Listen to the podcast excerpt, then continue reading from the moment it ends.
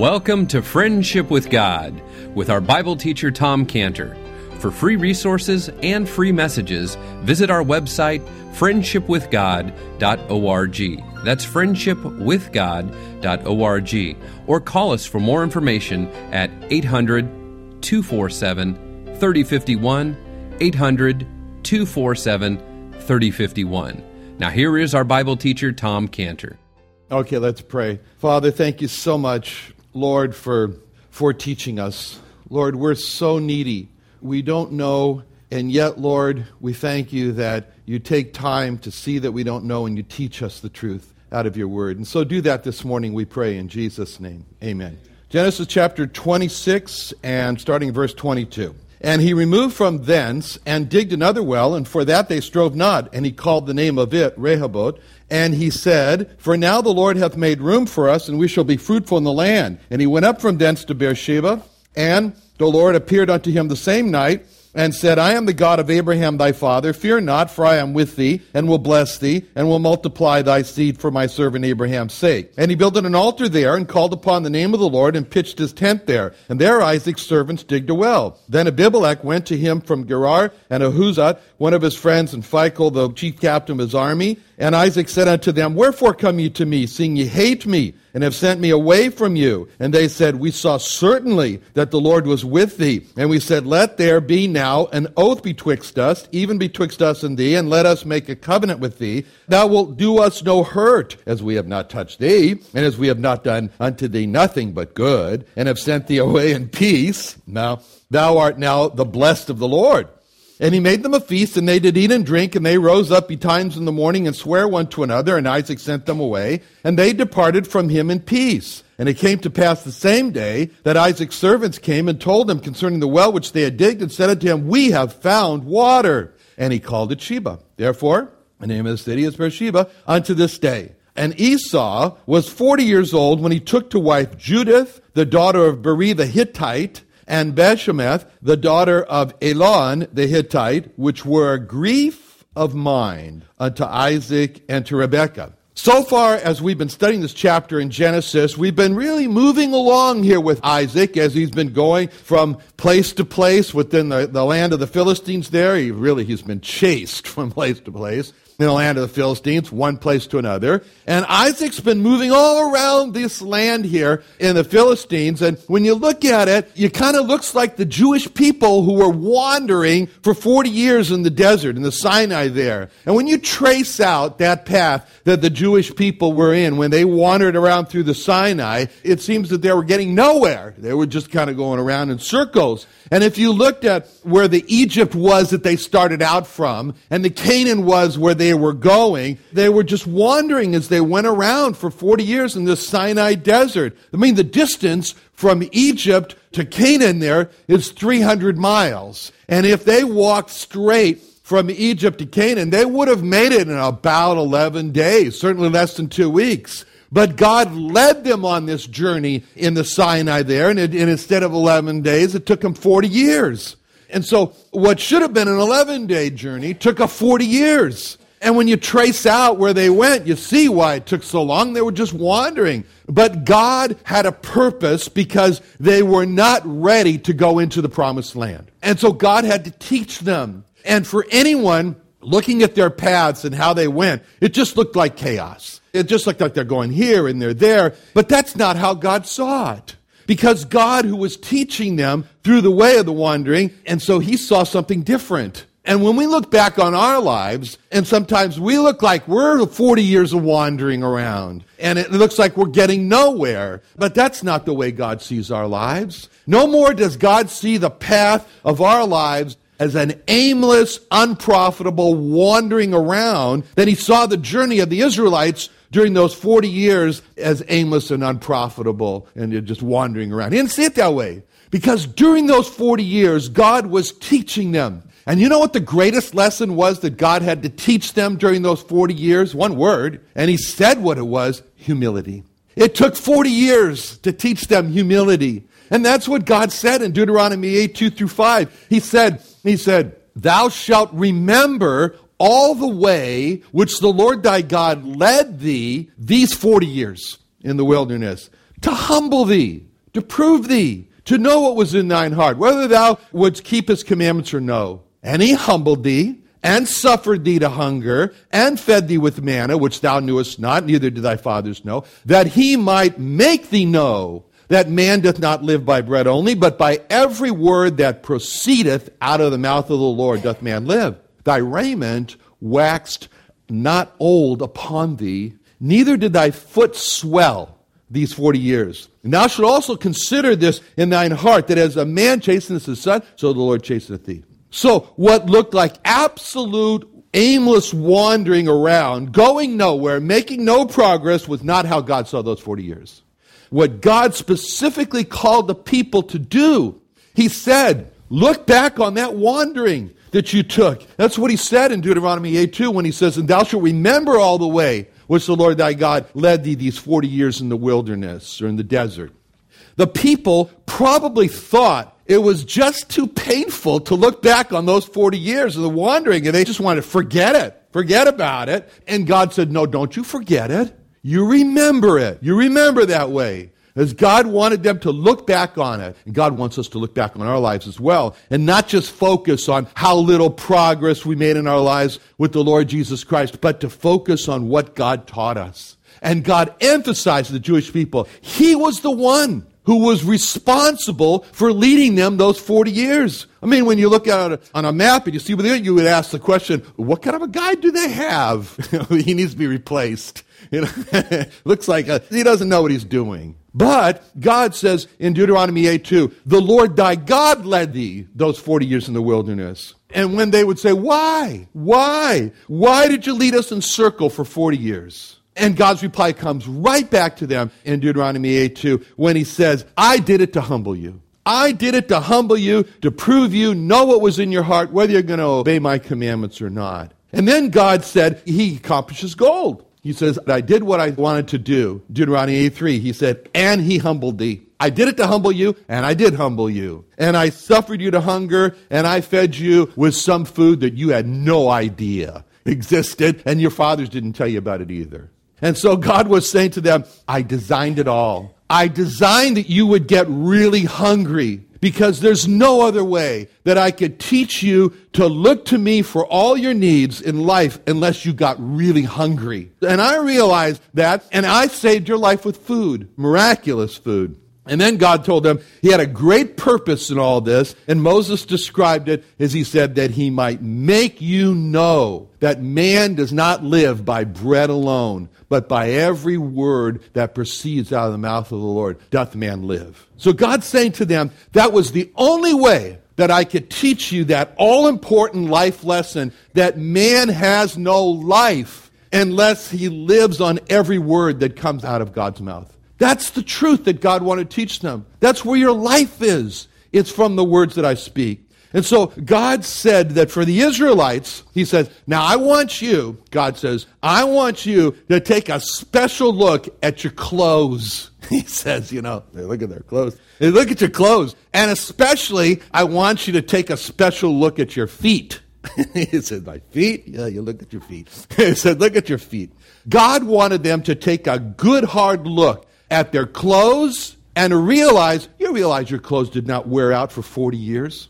Yeah, I never thought about it. Well, think about it, God says. Your clothes are as new or in the same condition as they were when you left Egypt 40 years ago. And look at your feet. Your feet didn't swell when you were walking around for 40 years. My feet swell after I walk around for two hours. 40 years. And he says, You look at those feet of yours and you look at those clothes of yours and you see in your feet in your clothes the loving kindness of God. Because just as the disciples marveled as they looked at how the winds and the waves obeyed the voice of the Lord Jesus, they said that in Matthew 8 27. The men marveled, saying, What manner of man is this? That even the wind and the waves obey him. Never saw this before. And they marveled at that. So the Jewish people in Sinai could look at their clothes and look at their feet and marvel and say, What manner of God is this? That even my clothes and my feet obey him. He's clothes, they don't get old. Feet. And God says that. You know, God said to the wind and the waves, Peace, be still. When the waves stop. God speaks. Is it clothes? Don't get old. They don't get old. Feet don't swell. They don't swell. So God taught them that the lesson that He wanted them to see is look, when a father disciplines his son that he loves, he's got two hands. One hand, he disciplines. Other hand, he loves and supports. And that's what he was showing them there. He says, I want you to see that. He says, eh, one hand, I humbled you. On the other hand, I said to your clothes and your feet, just don't get old and don't swell. As love. And so these 40 years in the wilderness, where the wanderings for the Israelites represented a progression of learning a progression of learning. And when we look at the time that Isaac spent in the land of the Philistines, it represents a progression of learning. See, in the beginning of this chapter, Isaac feared the Philistines. It says that in verse 7. He says, For he feared. He was afraid of the Philistines. But by the end of this chapter, God tells, in verse 24, God tells Isaac, Fear not. Don't Fear not above there. But he says, Fear not. And so he progresses from fear of the Philistines to faith in God. And in verse 22, he really shows this when he says, For now the Lord hath made room for us. So we can see in this picture how Isaac progresses in learning and he progresses from digging wells to building altars. And we can see in this chapter how he progresses from fighting his enemies and calling them names like Sitna or Satan to worshiping God. So this is a progression for him. And we can see in this chapter how he progresses from being really angry at his enemies to forgiving his enemies and making them a big, big feast. And all this great change happened in Isaac's life when he became a man of worship. We don't see him as a man of worship in the beginning of the chapter. We see him as a man of worship at the end of the chapter, building the altar and calling on the name of God. So when he turns his focus from how much he hated his problems to how much he loved the Lord, everything changes. And then God looks at Isaac and says, All right, now, now you're progressing. Now we're getting someplace. So this great change, this great change happened in Isaac's life. I don't know when he started off the chapter, but we do know how old Esau was when he was married. How old was Esau when he was married? 40. That's a coincidence. 40 years. But a great change happened here in Isaac when he builds this altar and he calls on the name of the Lord in verse 25. He built an altar, he called on the name of the Lord. Now, when we read in verse 25 that Isaac called on the name of the Lord, we've got to ask the question what does that mean? What picture comes to our mind? He calls on the name of the Lord. I mean, you know, what does he do? Go to his address book under G for God? Which one is it, you know? And he said, okay, false gods, no, Elohim, yeah, I'll call it to you. It's a very important statement when it says that Isaac called on the name of the Lord. Because a name describes who a person is. It's such a critical issue that the Lord Jesus Christ asked his disciples this important question in Matthew 16, 13 through 17, when he said, Then Jesus came into the coast of Caesarea Philippi, and he asked his disciples, Whom do men say that I, the Son of Man, am? So he's got the pictures going out through Israel there. He comes to the seacoast there, Caesarea Philippi, and they're enter, about to entering the city. So here's a city of, of Jewish people, of Romans, who is representing the Gentile world, the Jewish world, and Caesarea Philippi is a Roman city. And, and so he says, now wait a minute. He says, now, you know, and we just picture, he's got all these people in front of him. Now I got a question for you. Who do men say that I am? And they said, well, some say you're John the Baptist, and then some Elijah, and others Jeremiah or one of the prophets. You know, there's kind of all these all over the board answers. And then he says, okay. He says, I got it. He says, so you understand that everybody thinks everything about who I might be. So now he focuses a spotlight right on them, and he says, now how about you? He saith unto them, but whom say ye that I am? Who do you say I am? Well, and of course, you know, nobody says a word except for Peter. Of course, he's always the first one to speak. And he answers, Simon Peter answered and said, Thou art the Christ, the Son of the living God. And Jesus answered and said unto him, Blessed art thou, Simon Barjona. And just in case you would get a little proud of that, you got the right answer, I just got to burst your bubble and tell you that flesh and blood didn't reveal that to you, but my Father which is in heaven. So why did he go through all of this? Asking the disciples who men thought he was, and then going on to who they thought that he was. He wanted to show them. He wanted to show them that who they believed he was was not who others believed that he was. And that was a critical message for them. See, Peter hits the nail right on the head because it was revealed to him from the Father that he believed that the Lord Jesus was the Lord, was God the Messiah, was the living God, the Son. So to call in the name of the Lord is to be specific as to who he is. If a person just calls out God, and it prays, it calls out God, that's not specific. I mean, is that the Allah God? Or is that the Buddha God? Or is that one of the millions of Hindu gods? Exactly which God was that? I told you that story about that big giant black man that was sitting next to me on the plane. And I said, the Lord, and he leans, towers over, and who might that Lord be? I was like, oh man. so if a person calls out to God, you don't know who he's talking about. If a person calls out God in prayer, well, that's equivalent of writing a letter and sending it off. It'll get returned for insufficient address. I don't know who it's supposed to go to. Because God has a name. God has a name. His name is the Lord Jesus Christ. And when God hears a person call out to God, just God, I don't know who you're referring to. For example, let's just say I'm sitting at home one day and I hear a knock on the door and I yell out, Who do you want to speak to? And so two responses. So the first response comes back, he says, I want to speak to the man of the house. well, man. I want to speak to the resident. Well, I'm residing there. Okay. That's one response, right? And then the other response, you go, oh, I want to speak to Thomas Leslie Cantor, born October 16, 1950, son of uh, Dr. Edward Bernard Cantor and Bernice Goodman, married to Cheryl Muma on January 17, 1970, has three sons. Now, which one am I going to respond to? I say, oh, he knows me. See, that's what happened to the blind man. The blind man in Luke 18, 35 through 42, where it says, It came to pass that as he was come nigh unto Jericho, a certain blind man sat by the wayside begging. And hearing the multitude pass by, he asked what it meant. And they told him that Jesus of Nazareth is passing by. And he cried, saying, Jesus, thou son of David, have mercy on me. And they which went before rebuked him that he should hold his peace, but he cried out so much the more. Thou son of David, have mercy on me.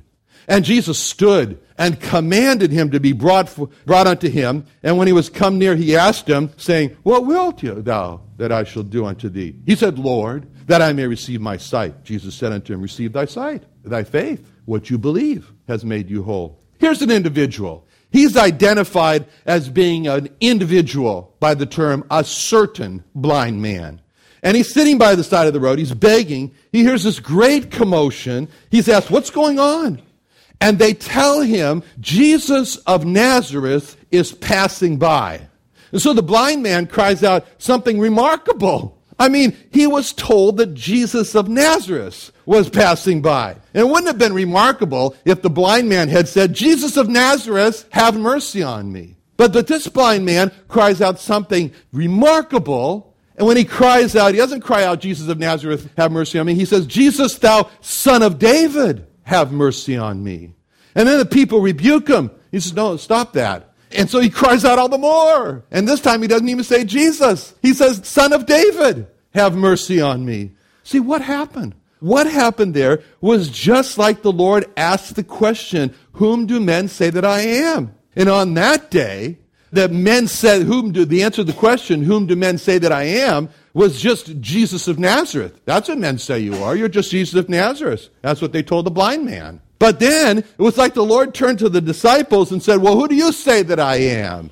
And now it's just like the Lord turned to the blind man and said, Well, who do you say that I am? And the blind man, he says, I don't say that you're just Jesus of Nazareth. Quite different from popular opinion as to who you are. I say you're the son of David, you're the Messiah. And then the Lord asked him, Well, let me just probe this out a little bit more as to who you say that I am or who my name is. And he said, What wilt thou that I should do unto thee? So that's another word, way there, that the Lord is saying, What do you believe I can do to you or for you? What do you believe I can do for you? And the man says, Lord, calls him God.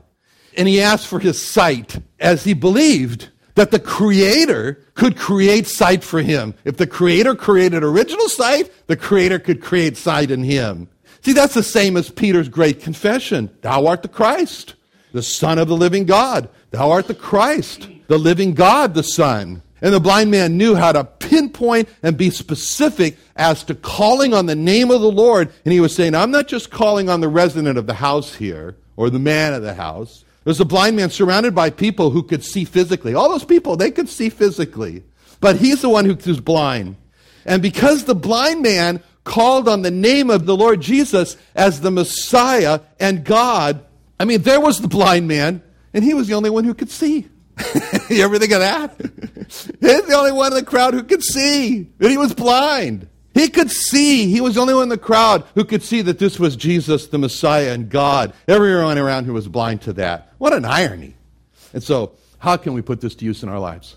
We can put this to use in our lives if we mark out something that God has done for you, for me specifically like I can say, God healed me from cancer four years ago. Okay? Jean can say, God kept her from cancer last week or two weeks ago, whatever it is, you know? That's something specific. I remember when I last taught this in 1982 was that we as a chapel were praying for visas for the Miltons to go to Indonesia. And the visas came. That was specific. And I also remember at that time, there was a lady in here, Marcia Heller, she came this close to being killed by a big semi in a car. So that was something specific. Oh God, that healed me from cancer. Oh God, that kept me from cancer. Oh God, that gave me the visas. Oh God, that saved me from being wiped out by that semi. See, that's specifically calling on the name of the Lord. And that's important because Satan's goal is to confuse us as to who God is. That's what Satan wants to do. He wants to confuse us. You know, that we have examples of this in the scripture. Of course, the most salient one is the, in the Garden of Eden. In Genesis chapter 3, verses 1 through 5, where it says the serpent was more subtle than any beast of the field, which the Lord God had made. He said unto the woman, Yea, hath God said, You shall not eat of every tree of the garden? The woman said unto the serpent, We may eat of every tree of the garden, but of the fruit of the tree which is in the midst of the garden, God said, Don't eat it, don't touch it either, lest you die. And the serpent said unto the woman, You shall not surely die. For God doth know that in the day ye eat thereof, then your eyes shall be open, and you shall be as gods, knowing good and evil. See, the passage starts out by describing Satan, by describing the serpent that Satan was using as the most subtle of all the beasts. That Hebrew word that's translated subtle is the word arum. It's not an evil word. It doesn't have an evil meaning at all. It just means looking beyond the immediate to the ultimate goal. That's what it means. Arum means looking beyond the immediate to the ultimate. Because it says in Proverbs 14, 15, where that word is used, the simple believeth every word, but the prudent, the arum, man, he looks well to his going. The man who is arum, who is subtle, he looks well to his going. He sees from the immediate to the ultimate. In Proverbs 22, 3, a prudent man, an arum man, foreseeth the evil, and he hides himself. Simple, they pass on they're punished. See, a prudent or an arum man, that's the whole meaning. That's the key right there, that word foresee. That's where you get the meaning of the word arum. The arum man foresees the trouble down the road. He goes and runs away. He hides. I'm not going there. So when it says that the serpent was subtle, it just means that he looked from the immediate to the ultimate. He had an ultimate goal. And he was pushing Eve to not understand who God was. He was pushing Eve to not know who God's name was. So he moves Eve tactfully, skillfully, carefully from one misunderstanding to another misunderstanding. I don't know where she got the idea you couldn't touch it, but that was good for him because then he could move her on to the next misunderstanding until he finally got that she didn't know who God really was. And that's what he wanted. He wanted her to believe God's a liar. Well, God says this, but no, you're not going to die. So he's moved her to the point of saying God's a liar. That's why our position here at the chapel says that when it says God is not willing that any should perish and that all should be saved and that anyone who decides to believe can be saved, that it means that and that God means that. And he's not lying. And he has not made in advance the ultimate decision as to who will believe and who will not believe. God says, whosoever will, and God does not decide whosoever will. Now, by the time the serpent is finished with Eve, I mean, Eve, what kind of name would Eve have called on if she was calling on the name of the Lord? The God who said that if I happen to stumble and touch the fruit, I will die. I'm calling on you. Thank you for listening to Friendship with God with our Bible teacher, Tom Cantor. If you would like to hear more of this message or other messages by Tom Cantor, visit our website, friendshipwithgod.org. That's friendshipwithgod.org, or go to itunes.com and search for the Friendship with God podcast. All messages are cataloged by date and all available for free listening and free download. You can also call us directly for more information at 800 247 3051. 800 247 3051. Thanks for listening to Friendship with God. Join the Creation Earth History Museum for our 10th annual Museum Day Family Festival, Saturday, September 26th. Hi, this is Jason Payne, Museum Curator. I want to personally invite you and your families to a free, fun filled event including new exhibits, testimonies from leading scientific experts, meet NASA astronaut Colonel Jeffrey Williams, and many others. Activities for the entire family, so join us Saturday, September 26th from 9 a.m. to 6 p.m. Go online to learn more at creationsd.org or call 619 599 1104. 619 599 1104.